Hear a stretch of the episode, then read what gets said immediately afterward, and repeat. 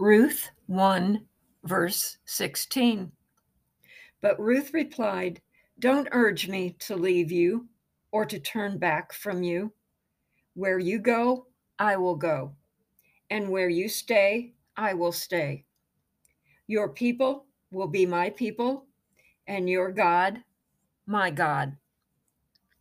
Ruth's mother in law, Naomi, had lost everything and everyone important to her.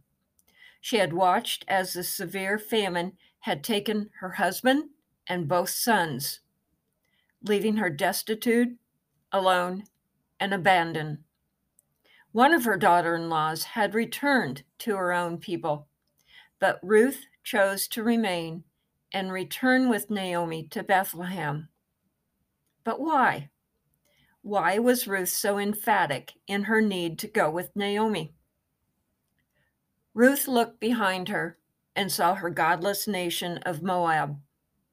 She then looked forward to the land of her adopted family that was once Naomi, Elimelech, Mahlon, and Chilion, and made her choice to forsake her past to pursue her future.